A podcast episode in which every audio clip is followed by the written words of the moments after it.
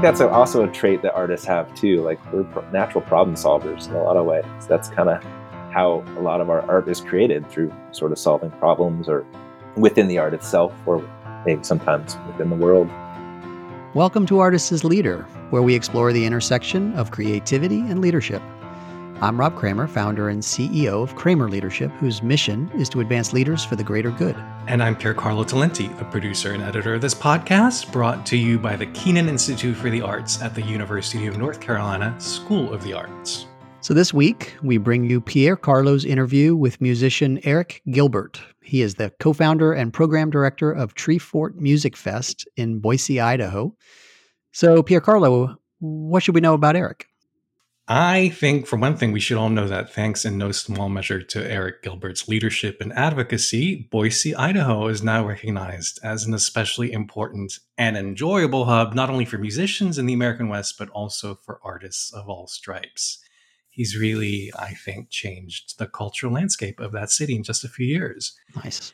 Uh, Eric founded Treefort Music Fest in 2012 with three business partners uh, to tell you more about Treefort, it's a week long festival that has always placed participating artists and the Boise community firmly at its heart. And Treefort quickly became one of the West's leading music festivals, beloved by musicians, audiences, and Idahoans alike. The community itself gradually expanded the fest cultural offerings, and by 2019, last year, a ticket holder could enjoy not only hearing 437 bands in 37 venues, right, on just one week, but wow. also seeing and or participating in nine so-called forts. The examples of forts include Hack Fort, Drag Fort, and Kid Fort. And all of these side forts were conceived and are largely run by community members. So you can see how the whole town is heavily invested in the festival as a, as a whole. It just sounds mm. like a complete blast to me.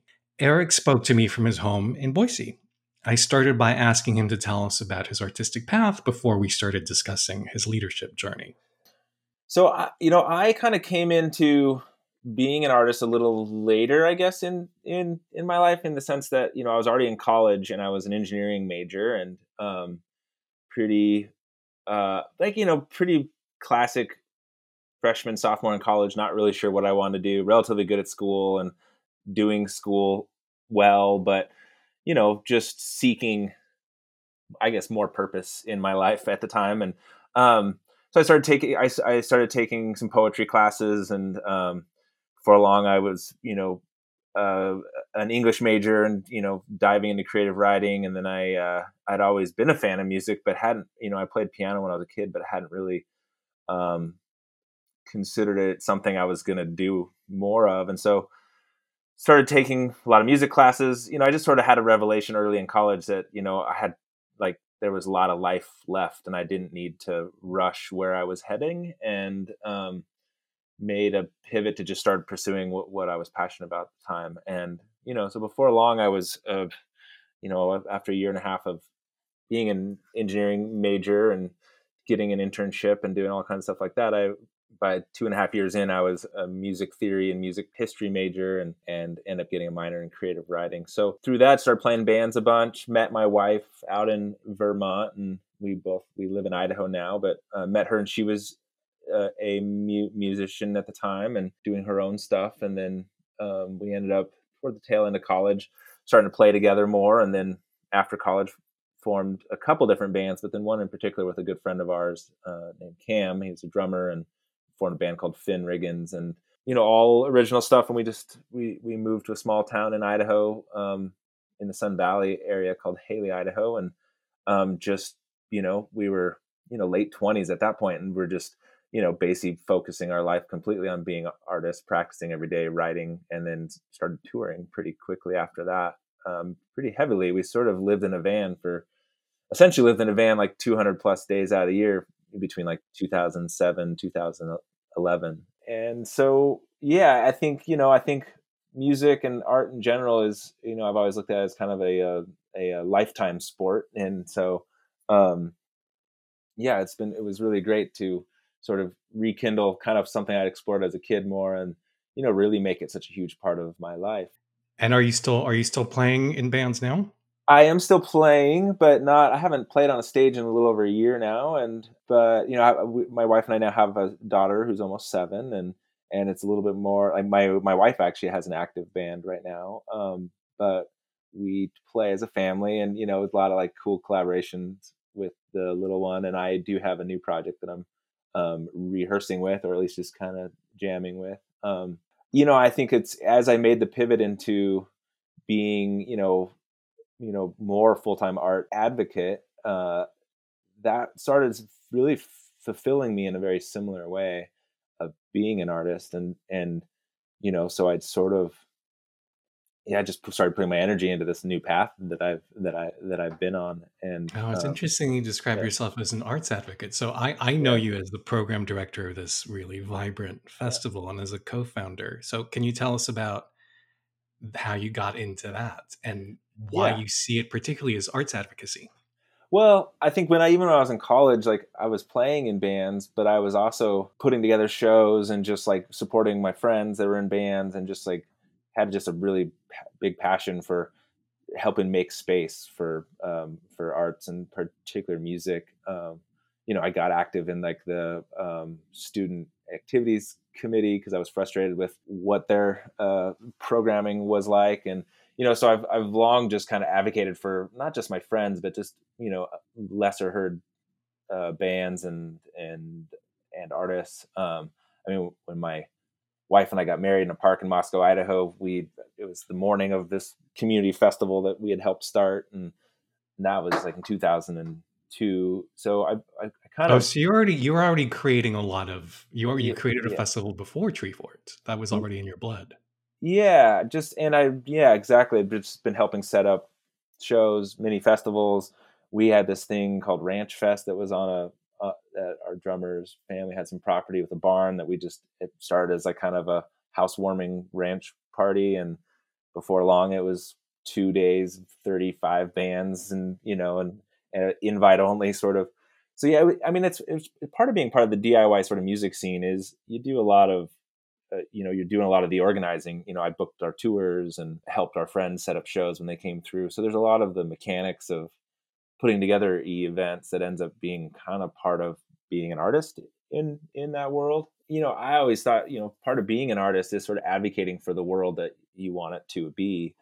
Um, and that goes also for supporting other artists that are around you so through all that work, that's kind of like when. So in 2011, when I met the folks that partnering with um, me and helping uh, create Treefort Music Fest here in Boise, uh, you know, I'd had a lot of experience playing at festivals like that or doing, you know, organizing. But Treefort was by far the biggest project that I'd put together. But I'd sort of had experienced a lot of the different facets. It would, you know, set up a lot of shows. I, I was a sound engineer too, as I was kind of one of the gigs I had when we weren't on the road, and I was booking our tours. I sort of understood a lot of what it, all the inner workings a little bit, and so so through all that, that's kind of what just kind of positioned me pretty well. And then I also just could, you know, Treefort was really built from this very artist centric point of view, and in large part because I was one of the ones at the center of it and was an artist and was really trying to build it as something that myself and my artist friends would be excited about. You know, sometimes festivals aren't exactly what we all want them to be. So you're because you clearly as as an artist, then you perform in a lot of festivals. So what? Mm-hmm. Uh, yes, how do you treat artists in a way that you yourself might not have been treated when you were touring? Yeah, I think there's it's maybe not super black and white around that, but I think one of the some of the core initial principles with Treefort was, um, you, you know, I- inviting a lot of artists that ne- didn't necessarily have representation yet, um, you know, and so you know a lot of the American festival circuit, actually world festival circuit is most of the lineups are relatively the same because they're all coming from the same sort of artist representation uh, pools, and there's not a lot of uh, opportunity sometimes for really like uh, DIY artists or artists that are just newer that haven't sort of broken through on the industry side yet. So it was sort of designed to work with the industry, but also you know make space. And so one of the ways we did that was making our submissions free. A lot of festivals charged for for submissions on the front facing side unless you had representation there was ways around that you, know and so that was one thing. The other thing is like you know festivals were starting to get real um, co-opted by sponsorship by corporate sponsorship and and and and such and that's part of what it takes you know i i, I get the sustainability aspects but with treefort we really like sort of tried to we just created our own parameters for that and you know there's still sponsorship but you know there's no banners on stages and you know it's really and that was something that the artists have resonated with really quickly you know is is that it finally felt like something that felt artist centric and not like oh cool this is budweiser uh, centric and and i'm playing in front of their big uh, sign. So um so there's you know kind of maybe in some ways subtler things like that um and just I think spending uh, for me too, just spending a lot of time trying to be inclusive and if even like beyond our own tastes, re- reaching out to different pockets of the community here, but in the music scene and uh, around the West and otherwise. And you know, like I'm I'm not a big metal um, uh, uh, expert or aficionado, but uh, actively we were trying to talk to those pools of the scene, and we really wanted it to reflect it was more so here's a good way to look at it is like the headliners of we've always thought of like we wanted to book headliners that were inspirations to the artists that were playing on the festival not necessarily who would necessarily sell the most the most tickets so it was all you know oh. sort of you know reflecting the artists uh, taste themselves like who are they inspired and excited by that's interesting because then in your it feels to me like in your mind's eye your ideal audience is the artists themselves mm-hmm. yeah actually great. Yeah, very much so. And then, yeah, yeah, and that's kind of and so with Treefort now, there's a bunch of other forts that, and not to stray too far from this, but you know, there's a there's a story fort which is all literary f- focused. Um, there's there's uh, there's an art fort, there's a skate fort, a food fort, an ale fort, uh, hack there's fort, a drag fort, a yoga fort, a drag fort, yeah. and so from a similar perspective, all those of you know, it wasn't like a small leadership group of us sat around like all right let's what are we going to do next? It was more people from within those those pockets of the community came to us like hey we'd love to do something that represents what we're passionate about. And you know we essentially made space to uh, to and, and then encourage you know our, our kind of joke answer is like that sounds great. You want to do it? And then and uh you know and invite them in. So once again it's you know if, if someone's doing drag for it it's the drag community that are that are you know putting folks on stages that they're excited about and feel like genuinely reflect their their community you know and so um, and that's very much kind of how the music portion of it started too as a reflection of what did you learn about yourself and uh, your leadership skills in that first year? I think what i learned about myself as a leader and one thing i think i kind of honed on the road was um, that i'm pretty good at uh, you know what i used to have a saying when we were playing shows too it's like you know, basically like leave it all on the field and and um, do everything you can to get people there. But in the end, like you only have so much control over the outcome. Um, and so I, I am pretty good at um, just being able to roll with the punches. I think that's just something like I think that artists in general are good at improvising, good at like sort of striving for what they want out of the world, but also being willing to accept the world as it is. You know, so if it you know, if it snows on Sunday morning, you, you make the most of it. You make, you know, you in it in Sunday morning of the festival, which has which has happened, and you know, and so I think I'm I'm very cool and calm and collected in the face of sometimes what I think would be seen as existential threats to what uh-huh. we're trying to do. Like we've had headliners cancel like the day before they're supposed to show up, and wow. and I think that doesn't it hasn't you know for me i'm always like well cool what are we gonna how are we gonna make this special then? You know and so i'm gonna guess that the pandemic has proved to be one of your greatest leadership challenges. Am i right? Yeah yeah i think so. I, yeah could you talk I, yeah. about leading through through yeah. that? About past present and future given what's going on? Because when was the festival takes place in March, right? Yeah, yeah. So and it was scheduled to begin when? I can't remember the dates. yeah, it was, it was, the 25th this the, the this year, 25th because we canceled on the 11th. So we end up having to announce our you know basically postponement on March 11th. And I think one of the the challenges, one of the frustrations around it was that um, they're usually like like I don't know dealing with a natural disaster or a or a you know national threat like that. There's there's leadership above us somewhere that is handling those portions of of of of public safety, and it was really challenging. This you know obviously there's there's a lot of there's just like so I you know we basically had to take a new level of leadership locally and basically like you know get out in front of city and state and the feds at that point and and postpone our festival before anyone was telling us to but it was obvious uh, that we needed to but that was what was frustrating it was like is obviously what were, you, what were you hearing from the bands you'd booked oh, most of the bands we booked wanted were holding out all hope that it's still going to happen most of the local businesses and that's the thing is we were we were we were actively seeking information beyond what was kind of hitting locally yet, you know. So I think when we postponed, everyone was like, "Oh, whoa, maybe this is more real than we thought it was," you know. And and then by basically the day the festival would have happened, the state uh, was that's when the state of Idaho shut down. So, um, but you know, we we wanted to make sure everyone in two weeks is not, you know, but we wanted to make sure there was a lot of cutoff dates for the pe- people's like air, Airbnbs and ho- ho- hotels. We wanted bands to be able to make different, you know, be able to not get too far along on things. And so, you know, we we purposely, yeah, we were just further ahead than, like once again, le- leadership that was ahead of us. So that was frustrating. But I think once we got clarity, like, okay, cool, no one's gonna help us, or no one's gonna do this for us. So we just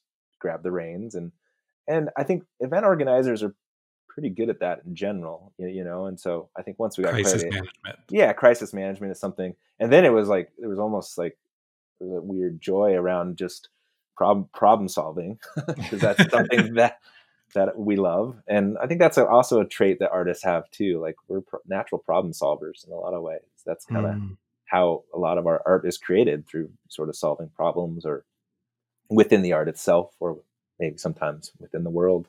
Um, so, and then I think the biggest challenge has been, you know, we're already a pretty decentralized team, and and it's just been hard not connecting with the team. But you know, we've been doing some of that, and and then it's just like, you know, it's hard to plan too far in advance right now. It's really hard to the, the, tea leaves are harder to read than than they have in recent been in recent years, and so.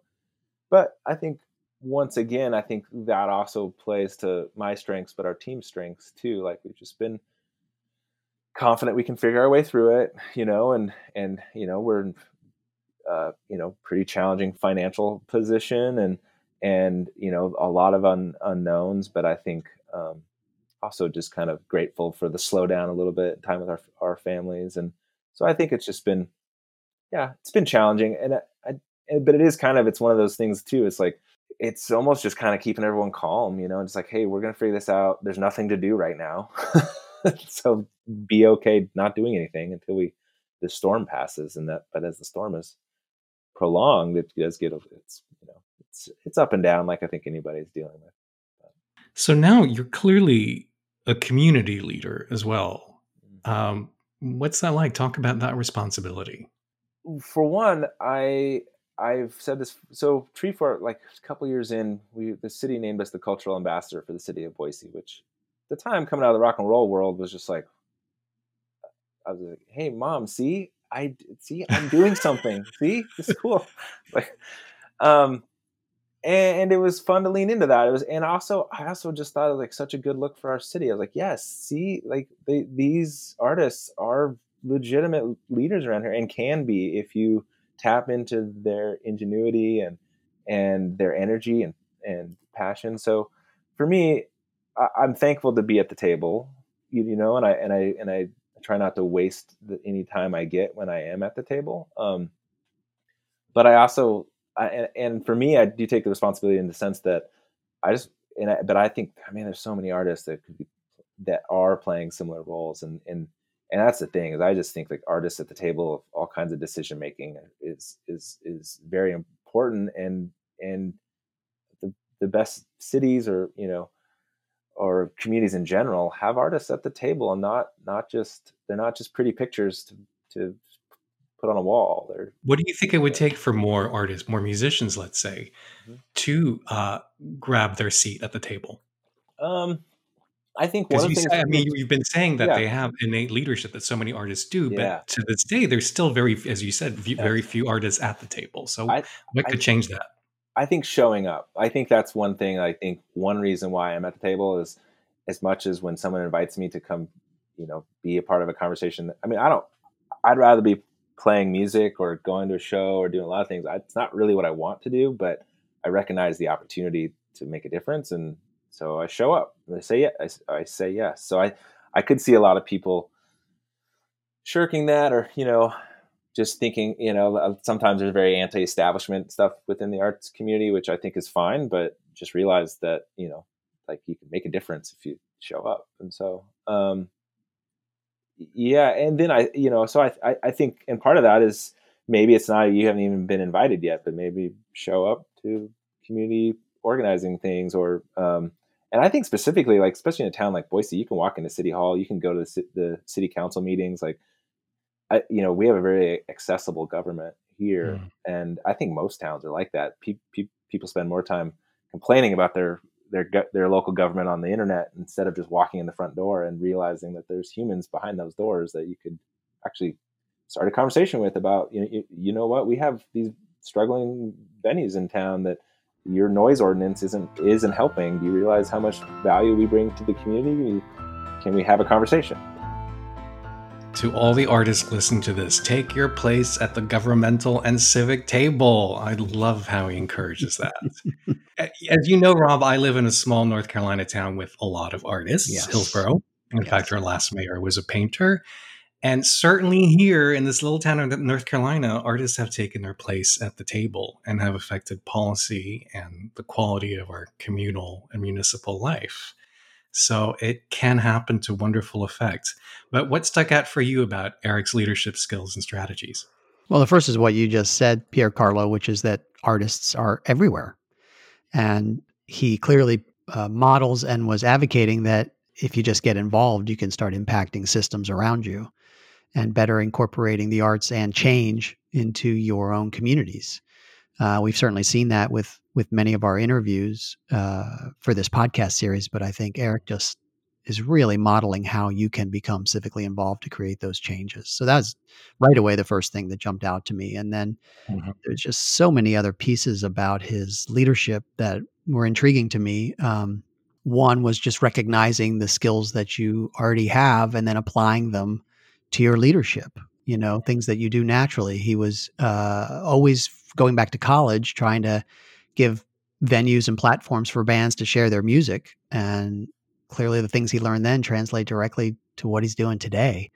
You know, and I, I encourage that so much for artists to recognize here's the skills you've got and and and bring them along. You know, I didn't realize for myself, uh, using myself as an example, I had 15 years of management experience, both having founded a theater company and and then leading those teams. That that's applicable skills that I could bring to what became other leadership jobs for me in the future. Right. And um, so they're everywhere. We just have to notice those things. And also the other thing he talks about, which I love, is that art from for the most part, artists are inherently nimble. Artists don't work in necessarily always secure settings, so they always have to find innovative wa- ways to to create new systems, to to create something wonderful out of limited resources. So that's why they can make really be the most imaginative leaders. You know, he said one thing that really stuck to me when he said uh, it was almost w- a weird joy around problem solving because that's something that we love. I think that's also a trait that artists have too. We're naturally problem solvers in a lot of ways. That's how a lot of our art is created through solving problems within the art uh, itself, or maybe sometimes within the world. You know, he's just talking about getting the job done, and that's how artists know how to do it. Uh, that's why I think to me, maybe more than in any other profession, that artists have translatable skills that best affect good leadership. Uh, I really appreciate you bringing this interview to us, Pier Carlo. Uh, it was a pleasure speaking with him. So, if you'd like to learn more about Eric, please go to uncsa.edu slash artist as leader. And if you enjoyed this interview, please let us know by leaving us a rating or a comment wherever you get your podcasts. Our theme music is by The Dimes. I'm Pier Carlo Talenti. And I'm Rob Kramer. Thanks so much for listening.